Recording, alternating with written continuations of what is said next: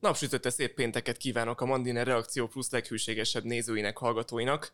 Kohán Mátyás vagyok, és ezért mindjárt magyarázattal tartozom. Azt keresem itt Kacsó Dániel kényelmes székében, hogy Kacsó Dániel kiváló kollégánk az hazafias kötelességére fittyet hányva most Szlovéniában szeli a habokat.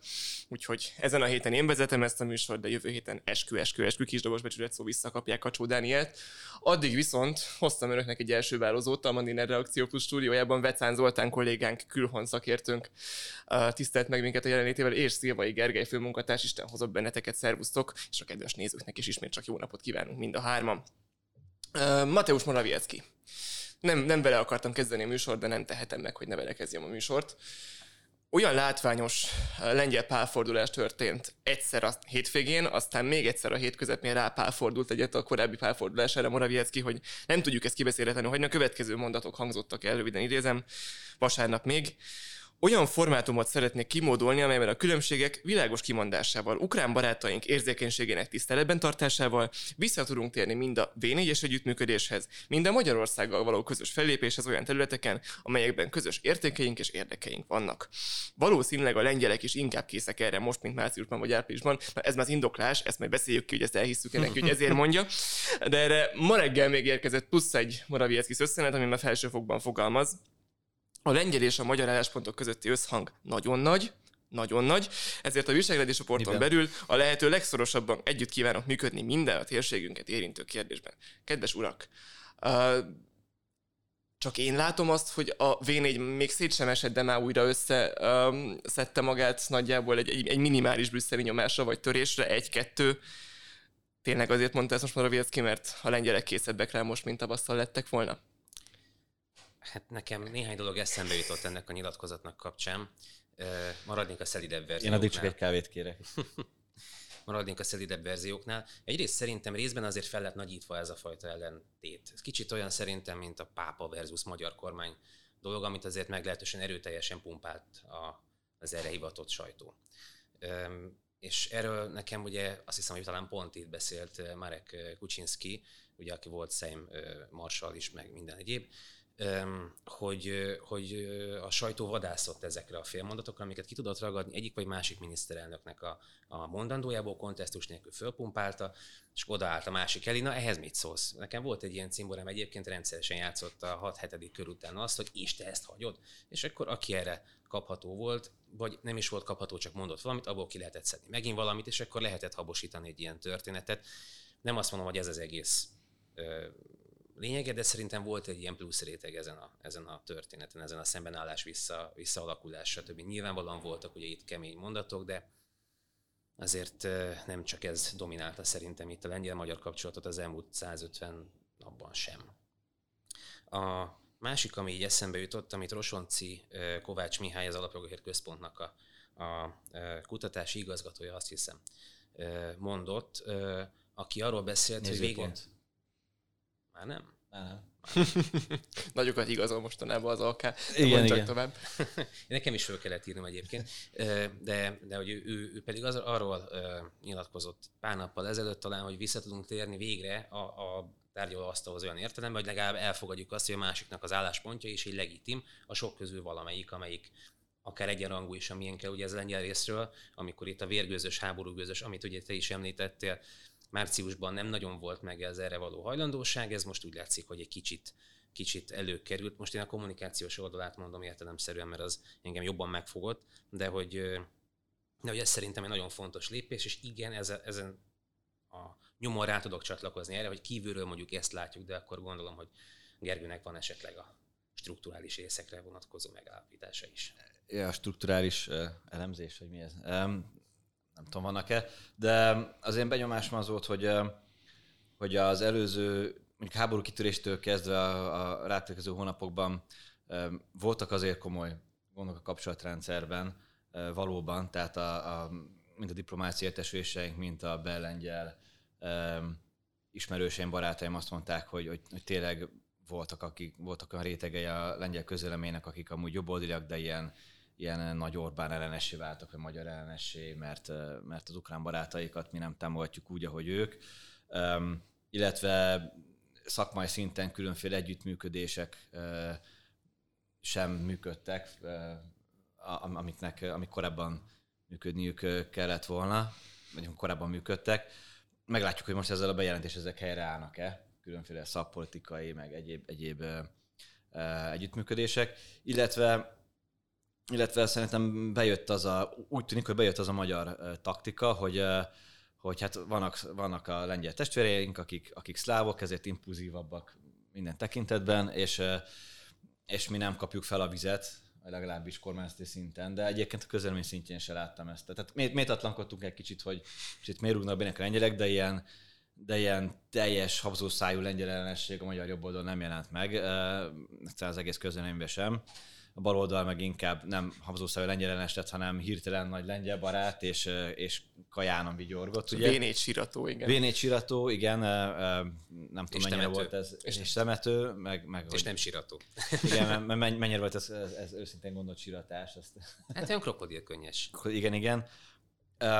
De amit mondott a miniszterelnök is a Tusványosi beszédben, hogy nem csak a lengyelekkel kapcsolatban, hanem ugye a Vatikánnal kapcsolatban is, hogy említetted, hogy amiben tudunk együttműködünk, amiben nem, meg amit képviselt ez ügyben ilyen meglehetősen racionális, talán néha kis hidegnek tűnő álláspontot a magyar vezetés, az most bejött. Tehát kivártunk, úgy voltunk vele, hogy nem megyünk neki a lengyeleknek, és az lett, amit sejtettünk, hogy lesz.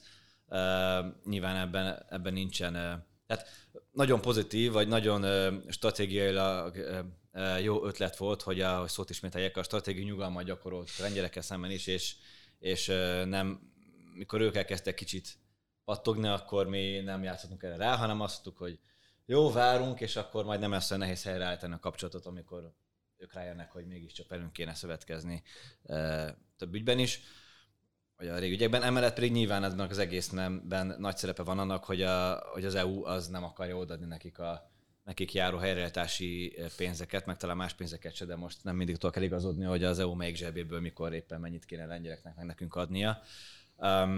A lengyel közvélemény, meg amit a pár hónapos pufferidő kitételére utaltál, nyilván sok hónap után a lengyel közvélemény is talán kezd kevésbé lelkes lenni, még akkor is egyébként nagyon ukrán pártiak, meg hát nyilván abban, hogy az ukránokkal vagyunk lélekben, abban talán az intenzitás leszámítva nincs különbség, vagy hogy őket tartjuk az áldozatnak a lengyelek és magyarok között, tehát legalábbis vezetői szinten nem mondható, hogy a magyarok ukrán ellenesek lennének. Más kérdés, hogy a közvélemény megosztott, de nem ez a fő kérdés. Tehát valószínűleg a lengyel fél most abban a helyzetben van, hogy a közvélemény is beszámítva megteheti ezt a közeledést.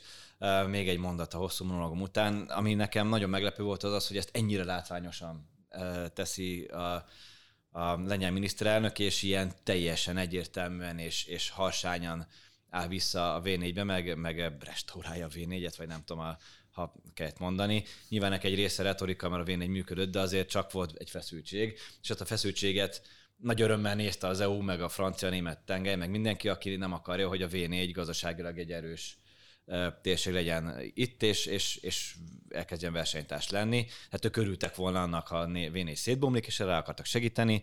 Most a Morawiecki ezt... És voltak olyan hülyék, hogy nem mondták azt, hogy akkor odaadjuk a lengyeleknek a pénzeket, és akkor tudjuk folytatni ezt a megosztást, hanem csak keresztbe tettek nekik, mert az Európai Parlament baloldala nem csak minden egyéb kérdésben, a klímától nem tudom, még a benzinautókig ideológikus, hanem ebben is, és a politikai taktikázás azt a lelkes ideológiázás közepette elfelejti. És hát akkor itt vagyunk, de lássuk meg a végét, hogy mi lesz ebből. Szerintem, hát nyilván mi örülünk ennek a fordulatnak. De te jobban értesz ez a térséghez, szóval... Ugyanakkor én most a műsorvezető vagyok, úgyhogy csak annyit tudok hozzátenni, hogy azért nekem jól esik néha látni, amikor a brüsszeli ideológiai külpolitika az nem csak nekünk teszi keresztbe a lábát, hanem ugyanabba a keresztbe tett lába saját maga is elesik, tehát ezt a végtelen ostobaságot, hogy képtelenek voltak azt az apró gesztust megtenni, hogy a legkedvezőbb, a leglengyel párti politikai környezetben nem adták oda nekik a pénzeket, és ezért cserébe megkapták megint a komplet magyar lengyelt tengelyt újra, tehát én ezt elképzelni nem tudom, hogy ez hogy jött össze, viszont ha már egyszer hárman ülünk itt... Meg még egy gondolat, ha most hirtelen odaadják a pénzt, akkor a lengyek nem tették meg, hogy megint kiáltálnak a vénéből. Tehát, hogy most már... Ez már egy arcvesztés lenne. Nem szép magyar, de ez egy döntő pillanat. Persze, parancsolj. Csak egy apróság volt, hogy viszont volt benne annyi, hogy nem azt mondta, hogy mindig is Kelet-Ázsiával álltunk adban, tehát nem visszavetítette a jelent a múltba, ami ugye azért mostanában elég sűrűn előfordulgat így a közbeszédben Európában és úgy általában is, hanem azt mondta, hogy helyreállítja, tehát nem történt legalább a közelmúltnak hamisítása meg ebben az esetben. Szerintem ez viszont meg egy egy korrektségi pont. Igen, ez tisztességre val. Meg ha már egyszer itt ülünk hárman külpolitikai újságírók, akkor szerintem annyit megtehetünk, hogy a magyar stratégiának volt azért két rendkívül fontos kulcs szereplője ebben a magyar-lengyel viszonylatban. Az egyik az a köztársasági elnök asszony volt, Novák Katalin, aki a legforróbb és legnehezebb időben ment el Andrzej Duda lengyel elnökkel találkozni Varsóba, a másik pedig, és őt részben behoztatta, és ő Németh Zsolt volt, aki Marek Kuczynszkivel, aki azt hiszem, hogy most a Szem Külügyi Bizottságának az elnöke, beletartott fönn egy továbbra is magas szintű parlamentális diplomáciát. Tehát pontosan tudta nyilvános leveleket kiváló stílusban, és nagyon-nagyon-nagyon szívélyesen, diplomatikusan fogalmaztak meg egymásnak. Tehát azért azt hiszem, hogy itt az a magyar stratégia, amely arra épített, hogy itt most nem visszalőttünk, és előhoztuk a sifonjából a tarackokat, hanem kettővel arra építettük a szintjét a diplomáciának, és nem az Orbán Szijjártó központi külügyi tengely csinálta a magyar-lengyel viszonyt, hanem kiszervezték ennek a két szerepnek, szerintem ez rendesen kifizetődött. Na de... Hát ez egy ilyen átmentek ilyen megértési meccsbe, tehát hogy akkor meg kell érteni más is, akkor... Abszolút. És nyilván ráskít a dologra az, hogy a lengyelekkel nem voltunk ilyen olyan rossz viszonyban, hogy ne beszéljenek egymásra személyesen. Tehát, hogy az a személyes viszony megvolt, ami mindig meg tud menteni dolgokat, hogyha jól lesz hozzá a dolgokhoz. A Németh Zsolt kapcsolatban még egy megdésem, hogy mostanában Németh Zsolt sok ilyen nehéz kármentő feladatot kap, mert ugye a volt ukrán nagykövetet is ő kellett elmenni, vagy meg sem magasabb buksiját, amikor még itt volt Azért jó néha az öreg fideszes külügyi bölény a háznál, nem? Tehát ez néha borzasztóan jól jön. Na de volt ugye, tehát ez világosan látszik, akkor ezt Lázár János fogalmazta meg talán a legpatentebben, hogy volt egy lengyel stratégia az EU-s pénzek megszerzésére, ez a köpjük le a magyarokat, majd utána megkapjuk a pénzt stratégia.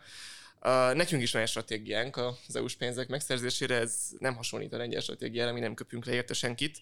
Mi olyasmiket csinálunk, mint ami most a tegnapi hírekben szerepelt, tegnap előttiekben, hogy korrupció ellenes hatóságot hoz létre a magyar kormány. Itt ugye, ami történik konkrétan az annyi, hogy bevallottan a jogállamisági kondicionalitási eljárás, ez a híres jogállamisági eljárás keretében hozott korrekciós intézkedésként jelentette be ezt a kormány, és egyrészt november végéig létrejön egy korrupciós hatóság, apparátussal, akármivel, meg egy olyan korrupciós munkacsoport, ez szerintem egyébként a fontosabbik része ennek az egésznek, december 1-ig, ahol fele-fele arányban kormányzati és nem kormányzati szereplők fognak majd paritásos létszámmal és szavazati joggal felülvizsgálni korrupciós kérdéseket. Olvassunk kicsit a füstjelekből, de ez arra utal, hogy megjönnek a pénzek, és a magyar kormány bízik benne, ezért már kőbevés bizonyos dolgokat, vagy nem jelent semmit, és egyszerűen csak tettünk egy gesztust, amilyen nem kapunk semmit. Jó-e, nem jó-e? Tehát egy kicsit ilyen kötszurkálást szeretnék tőletek kérni most. Ez a brüsszeli szelekből nagyjából úgy milyen illatokat olvashatunk ki, hogyha nézzük azt, hogy tényleg csinál a magyar kormány jelentős, és szerintem a korábbi brüsszeli logikájától kimondottan idegen dolgokat. Szerintem most a korrupciós hatóság kapcsán is. Rövid leszek. Én úgy látom, hogy a magyar kormány próbál ilyen mindenféle technikai dolognak megfelelni, amivel az formálisan és a felszínen és elvileg technikai kifogásait az Európai Bizottság, ugye, itt a bizottság egy európartnernek a követelmények meg tud felelni, mert ebben a jogállamisági kondicionálistá, stb. Dologban elvileg ilyen formális dolgoknak kell megfelelni, hogy akkor most erősödik a korrupció ellenes tevékenység, stb. De mivel valójában szerintem ez csak a felszín és ez a kirakat, és igazából ők hosszú távon azt akarják, és a háborús szankcióktól is részben azt várják egyébként szerintem ilyen mellékhatásként, hogy a magyar kormány is bedőlt. Tehát valójában itt van egy olyan várakozás, hogy most végre tönkreteszik a magyar kormányt, amellett a saját magukat is tönkreteszik. Ezért szerintem húzni fogják az időt, mert nekik az kéne, hogy vagy látványosan Orbán mindenbe adja meg magát, és adja át a kormányrudat az LMBTQ, nem tudom, szervezeteknek. Tehát egy ilyen látványos önmagadás, amivel aztán következő választást elveszti. Vagy tehát ők ilyesmit várnak valójában, egy ideológiai behódolást, vagy egy kormánybukást, és ezért szerintem a végtelenség fogják húzni azt tehát amíg csak lehet, nem adják ide, kitalálják majd, hogy milyen emberjogi kérdésekben kell baloldali dolgokat beletenni az alkotmányban valamibe, akkor mi azt közöljük majd, hogy nem, és akkor megy a játszma, és aztán szkeptikus vagyok.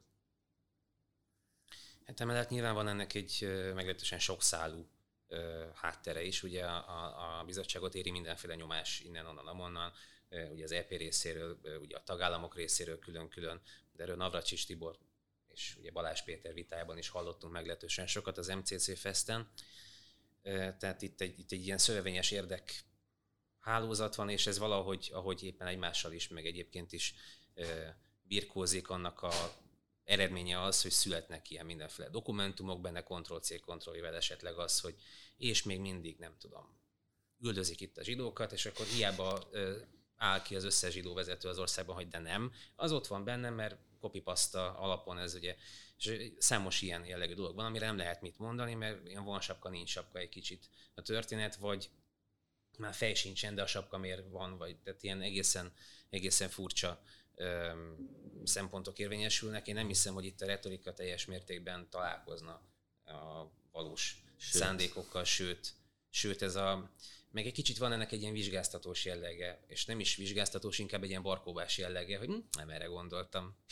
Még mindig nem erre gondoltam. De most azt történik szerinted, hogy a magyar kormány próbálja kitalálni az Európai Bizottság gondolatait így a technikai szinten, úgy, hogy közben minél inkább kint tartsa a politikai szintet a mint amikor egy első párkapcsolat van, és a csaj azt játsza, hogy a pasi találja ki, hogy mire gondol, mi a baja, és nem mondja meg. Szerencsére ilyenben nem volt részem, de van benne egy ilyen vonal kétségkívüli külső ránézése.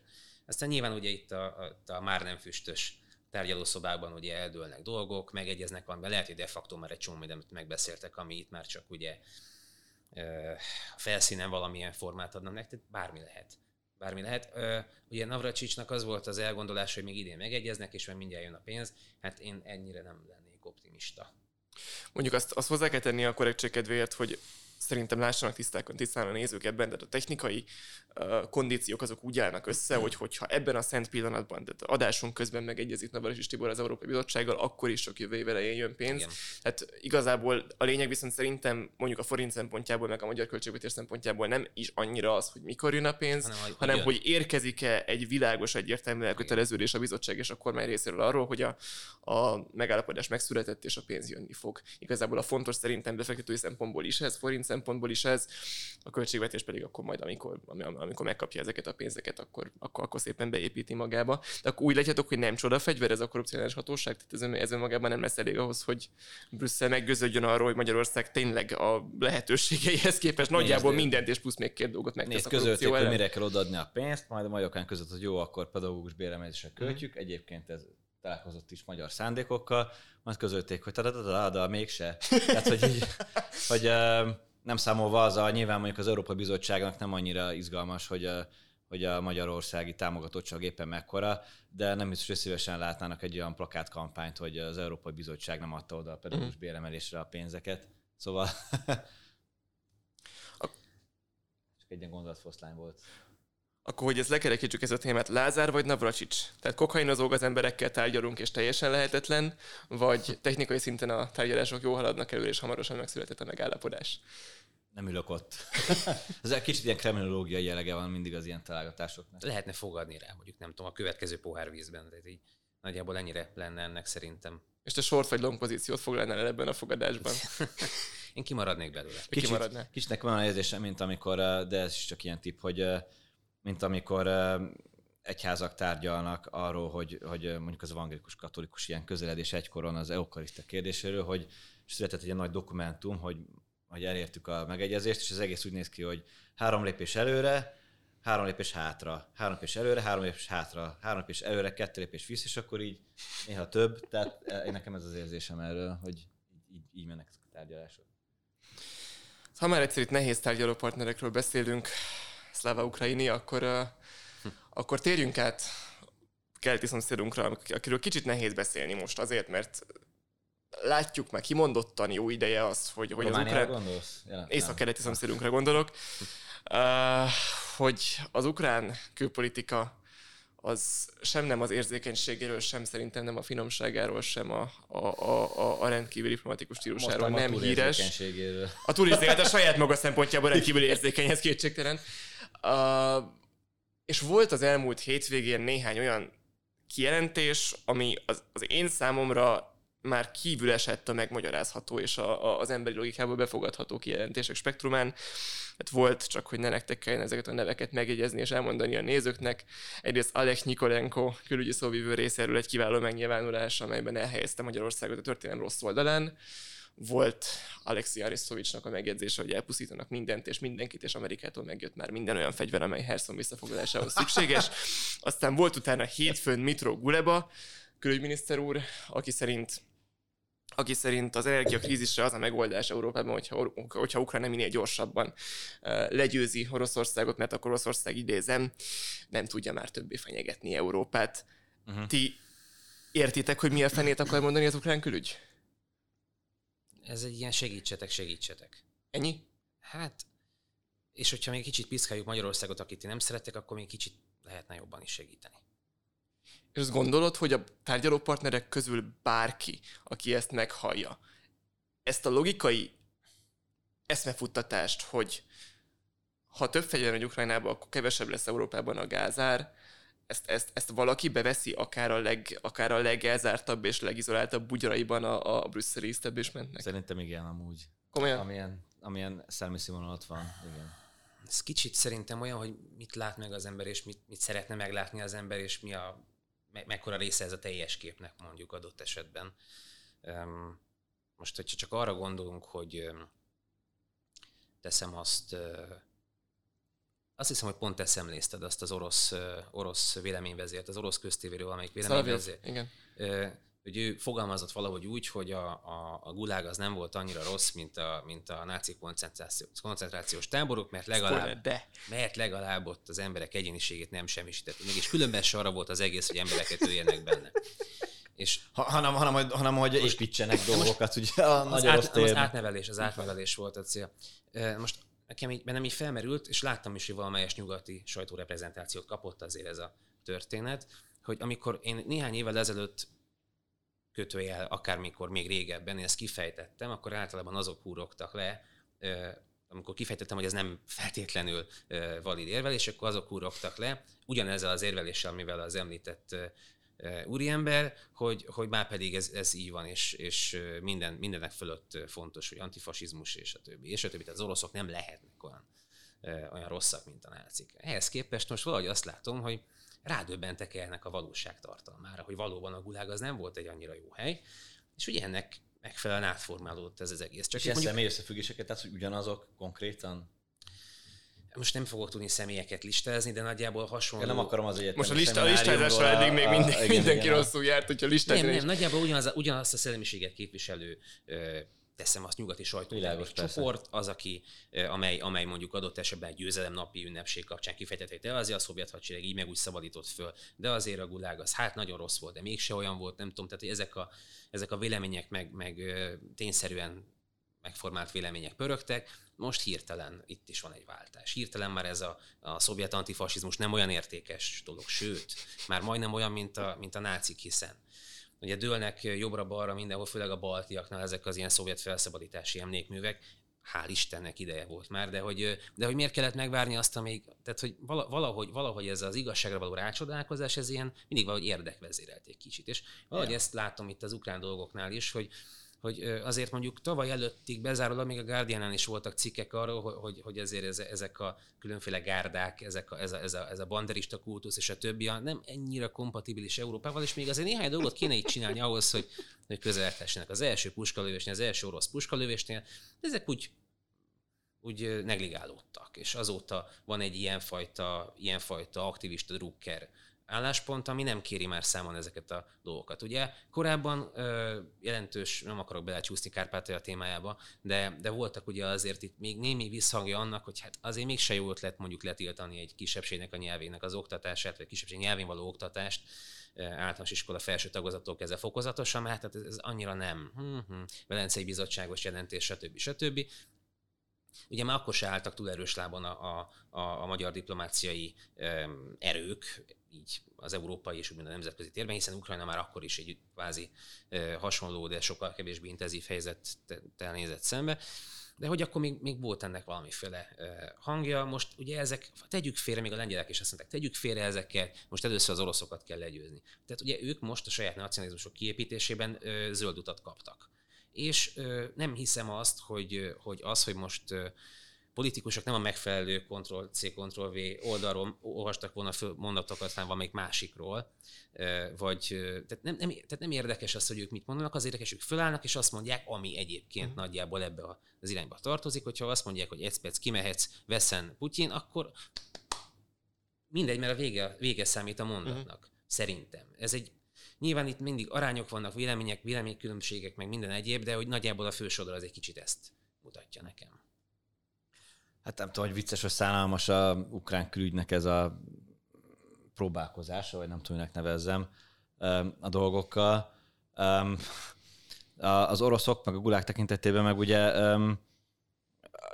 egy spanyol ismerősöm nemrég írta a Mandinerre egy publicisztikát arról, hogy milyen ekte sztálin és szovjet mosdatás megy a spanyol egyetemeken most, tehát a 2020-as években, mint tanárok, mint diákok részéről. Nem is volt olyan rossz az a Szovjetunió, meg a... nem is volt igazi kommunizmus, várjál, csak próbáljuk még egyszer valómáson. Igen. Meg gulág, az se volt annyira rossz, mint a nem tudom, mint koncentrációs táborok, stb. És így gondolkodtam, írok neki, hogy most éppen mit mondanak. De hát ha ki akarnám számlázni nekik a kommunikációs térénket, akkor most nem mondanék semmit, de valójában gondolom, hogy úgy próbálják megoldani, hogy ez most az imperializmus újraéledése még a cári időkből. Mondjuk ezt Putyinnal nehéz megmagyarázni. De most nácizzák, tehát most éppen az a... És ugye ott van a másik az, hogy az EU külügyi főfőnöke az meg spanyolra váltva mondott valamit, ami fasisztázásnak tűnt, és most éppen bekérték az oroszok a spanyol leíratot, hogy pont annál a résznél pont vala lehalkult, és akkor nem, a tolmás nem biztos, hogy úgy fordította, szóval ilyen... Majd a jegyszedőt internálják. És elkezdtek magyarázkodni. Egyébként így gondolkodtam, hogy ugye ott a tusánsi beszéd, aminek kapcsán ott mindent jól lehetett hallani, csak hogy pontosan ki milyen szavakat, hogy használ, ez volt a kérdés. Na most egy kb. Ugyanilyen, vagy még durább ilyen magyarázkodásba kénytelen belefolyni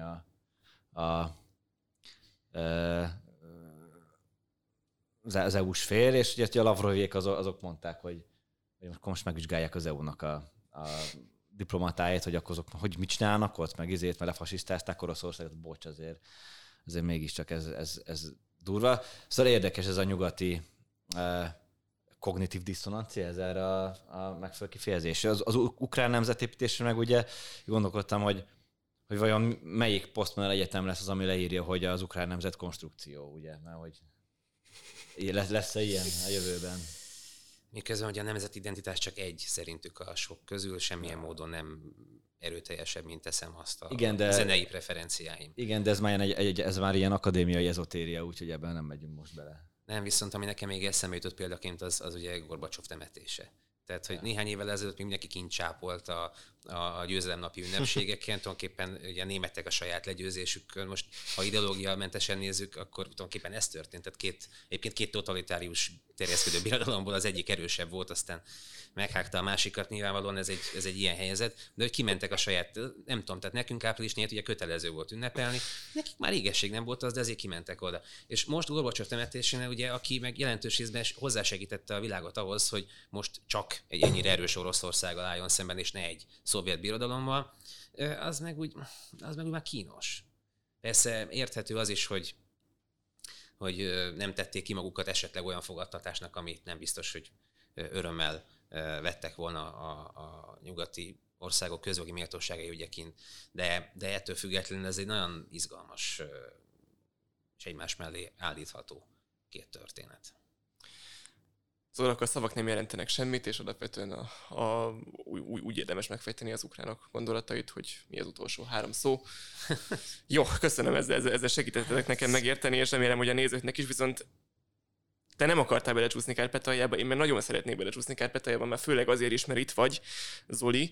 Alapvetően mindig javasoljuk a kedves nézőknek és a hallgatóknak, hogy vegyenek Mandinert, most pláne javasoljuk, mert Vecán Zoltán könnye és vére belefolyt abba a Viktor Mikita kárpátaljai kormányzó interjúba, ami a tegnap megjelent Mandinerben az önök számára olvasható. Szerintem egy értékes anyag, egy olyan munka, egy olyan emberről, aki egyébként azt a magyar médiában terjedő Ukrajna képet, hogy ott ugye senki nem tud logikusan gondolkozni, és minden politikus valami elképesztően elferdült gondolkodásuk, az ember azért árnyalja vagy cáfolja egy kicsit. Idéznék az interjúból egy kicsit, nem sokat, mert a többit azt olvassák el szépen maguk a megvásárolt Mandinerben. Azt a részt, amikor Magyarországról beszél Viktor Mikita, és utána azt hiszem, hogy beszélnünk kéne, mert ez jóróságunk, beszélnünk kéne egy kicsit Kárpátaljáról, hogy ott ki van, mi van, melyik vidéken milyen a helyzet, hogy élnek most ott a magyarok, vannak-e még magyarok, ez annyi kitárgyalatlan kérdés van, ilyen toposzként szerepel Kárpátalja inkább a magyar médiában, és nem rendesen kitárgyalt témaként. Na szóval a kárpátaljai kormányzó következőt mondta Magyarországról. Úgy gondolom, nem vitázhatunk más országokkal, nem osztályozhatunk le országokat. Csak arról beszélhetünk, ami történik. Micsoda hozzáállás, ugye? Magyarország a háború kezdetétől jelentős mennyiségű egészségügyi felszerelést adományozott, és Szijjártó Péter külügyminiszter is rengeteg segítséget adott nekünk.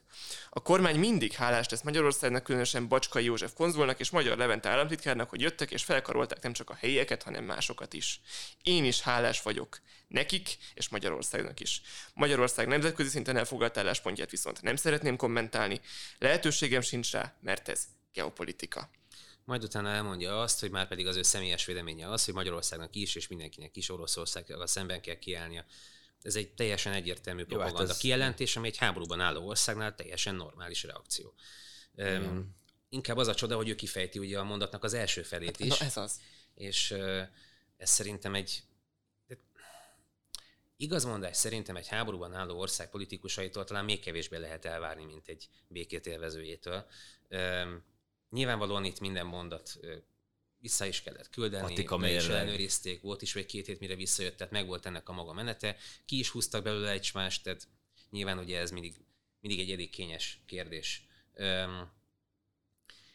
Inkább az a helyzet, hogy ő testesíti meg azt a figurát felénk, akit mondjuk adott esetben inkább a megegyezést hangsúlyozó magyar politikusok mondjuk adott esetben Brüsszel felé, amit adott esetben most Morawiecki fölvállalt felénk, tehát hogy van egy ilyen jellegű szerepő, kicsit ilyen békekövet valami afféle, kicsit lejjebb tartja ezt a, vagy mint amit Németh Zsolt ugye, mondjuk a lengyelek felé. Tehát van ennek egy ilyen szerepe, meg van neki egy ilyen szerepe, nyilván ő kárpátaljai származású, ha jól tudom, tehát nyomja ezt a multikulturális Kárpátalja toposzt, amiben ugye nyilvánvalóan van is igazság, meg most már nincs is annyira, hogy ott van 600 000 menekült, vagy ott volt 600 000 menekült a csúcsponton. Ezt mondjuk szépen elkeni azért az interjúban, de zárójel, igen. Szerintem fogalmuk sincsen, hogy mennyi van ott. De hogy nyilván ugye ez, de ugye neki van egy ilyen pozitív üzenete, és ezt neki muszáj fenntartania. Tehát ő például elmondja azt, hogy nem, dehogy futottak el innen az emberek, hát mindenki jön harcolni, csak a gyerekek félnek. Ehhez képest tudjuk, hogy ez nem így van, de ugye ő hozza ezt a barátság stb. Együtt, és tehát ő inkább bevesz minket a saját táborba, semmint ugye kilök ebből. De nyilván ugye hozzáteszi ezt a kormányzati kijelentést, amit ő ugye nem térhet el, hiszen ő ugye a kormány megbízottja Kárpátalján. Nagy revelációk nincsenek ebben a dologban, inkább a részletekben rejlik az ördög, amik ugye az interjúban még felelhetőek. Tartok tőle, hogy nem ez lesz az ukrán kommunikáció fősodra a közeljövőben. De ha nem is az ukrán kommunikáció fősodra, azt szerinted mennyire jellemzi a Kárpátalján élő ukránok hangulatát Magyarországgal szemben az ahogyan Viktor Mikita beszél? A és B kérdés, mert így kifejezetten kérnének egy hosszabb monológra, ami után mindannyian bocsánatot szoktunk kérni, hogy miért monologizáltam ilyen hosszú. Aztán te három szóban összefoglald, ami nem úgy van. De téged erre kimondottan kérnélek. Hát hol élnek a magyarok Kárpátalján? Szerintem ez egy kibeszéletlen kérdés, amit borzasztóan sokan nem ismerünk mi itt az anyaországban, hogy valójában Kárpátalján melyik része magyar, és miről beszélünk akkor, amikor kárpátaljai magyarokról beszélünk. B.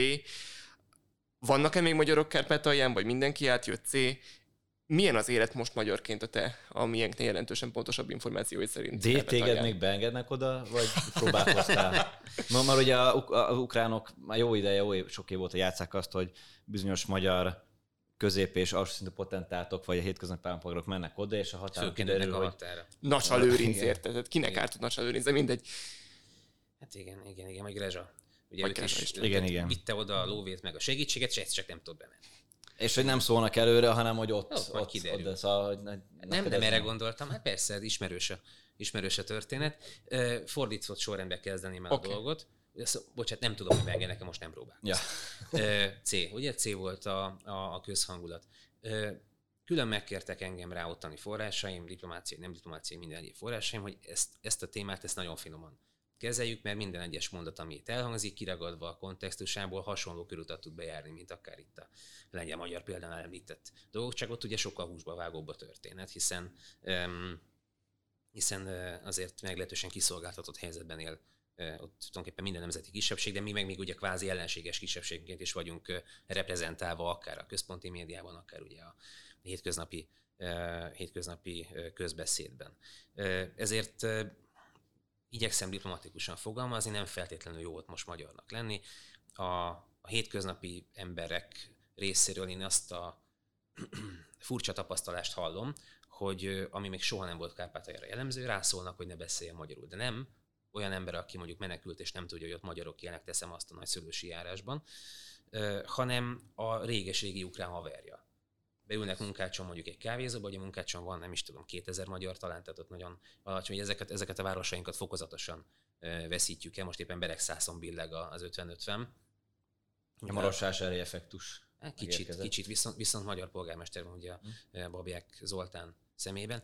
Mindegy, zárójelbe bezár, ott ilyen jellegű atrocitások azért előfordulnak. Tehát hiába van egy olyan kommunikáció mondjuk adott esetben Viktor Mikita részéről, hogy itt teljes a barátság meg az összhang, valóban nagyon sok embert befogadtak a helyiek, nagyon igyekeztek segíteni ugye a menekülteket. Meg eleve ez, hogy ki a magyar, ez is egy olyan kérdés ott, hogy most a legutóbbi kárpátaljai áldozat nevénél se tudtuk eldönteni, most ez Eperes... Ez Sztepán Eperesi volt Eperes István, vagy Sztepán Eperes, esetleg Eperjes, vagy a fene tudja, mert ugye ahogy ott torzulnak ezek És simán lehet az is, hogy ő magyarul írta a nevét, de már régeség nem beszélt magyarul, és semmi magyar identitás nem volt, és simán lehet fordítva is, hogy teljesen ukránosították a nevét, de egyébként egy magyar srác volt.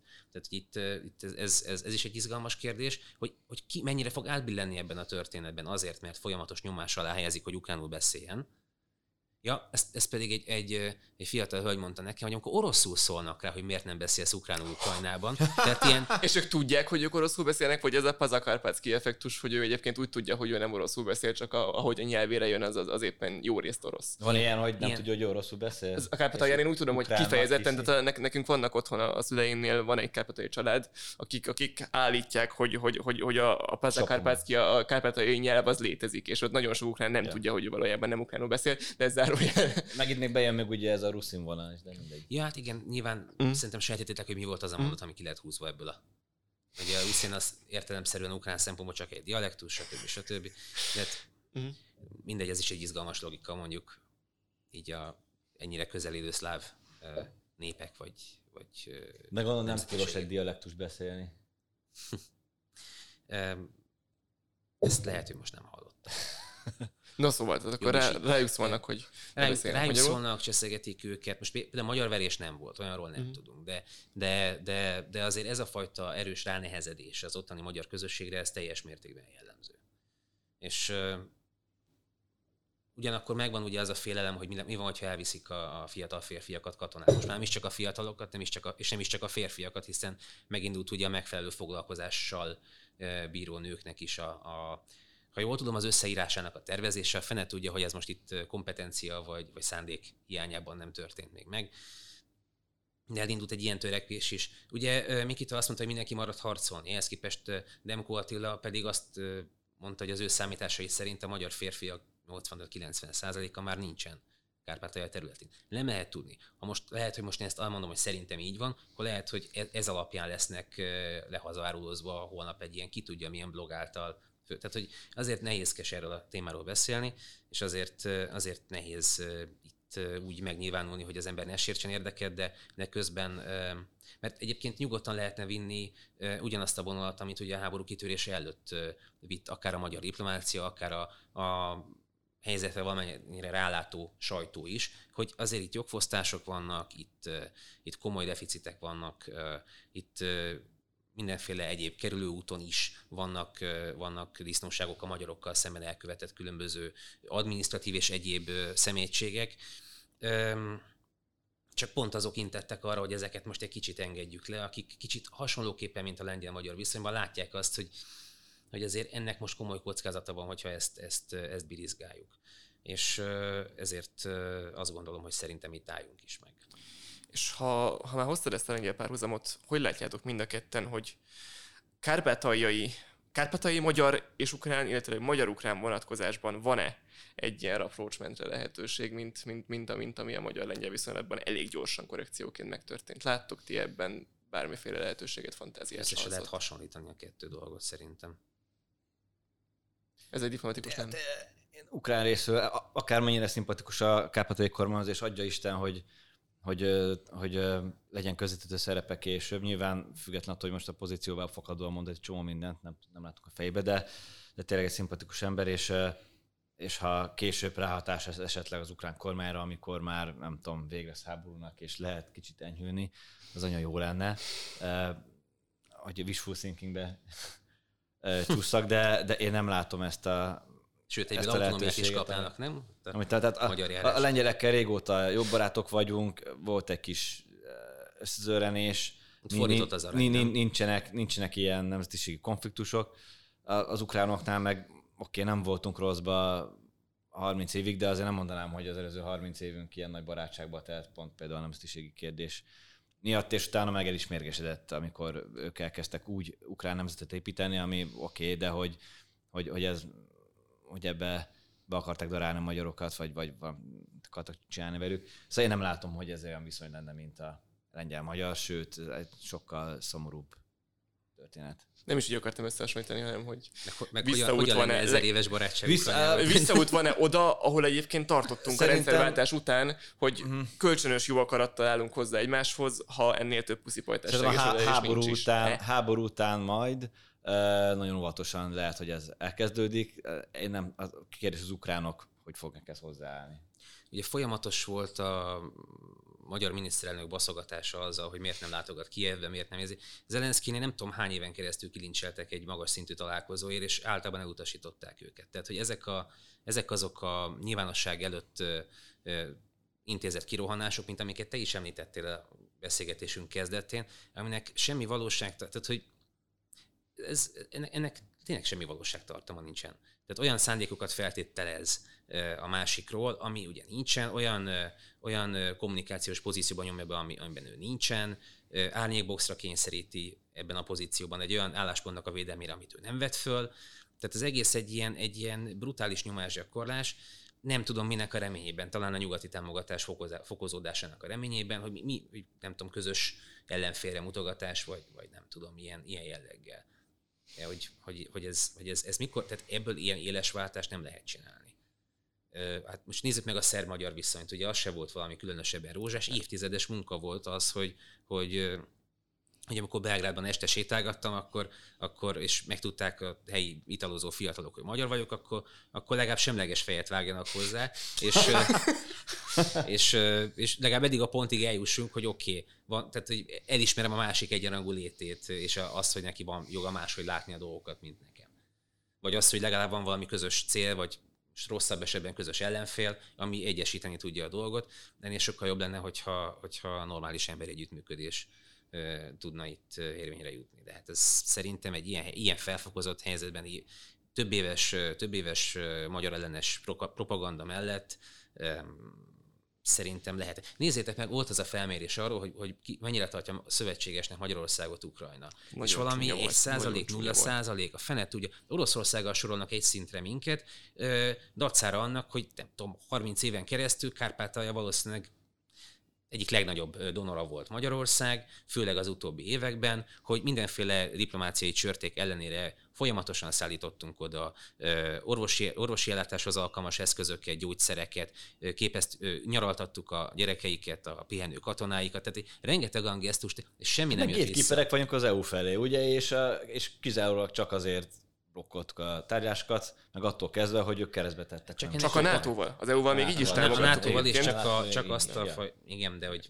Igen. Tehát, hogy így érdekük lenne, ha jobban legyenek velünk, vagy háborúig érdekük lett volna. De jó, csak nagyobb érdekük azt, hogy nagyokkal jobban legyenek. És ez meg a részükről is egy teljesen érthető megközelítés, csak hát nekünk nem igazán jó, hogy ez a... Igen, csak van egy vétójogunk per pillanat még. De köszönnék a dízelünket a tankjaikba. Na minden esetre, ha módosítani és javítani nem is tudunk ezen a helyzeten, és még csak a kiutat se tudjuk megfejteni, akkor mindig van egy mennyei főszerkesztő, akihez tudunk ilyenkor fordulni, hogy Isten óvja Kárpátalját, és Isten óvja önöket is a következő Mandiner Reakció pluszig, ami pedig már Kacsó Dániel dicsőséges visszatérésével fog zajlani a kedves nézők és hallgatók szeme és füle hallatára, láttára. Köszönjük szépen az úton is a figyelmet. Vegyenek Mandinert, olvassanak Mandinert, és kövessenek minket a következő hetekben is. Viszontlátásra! Köszönjük a figyelmet! Viszontlátásra! Na jót.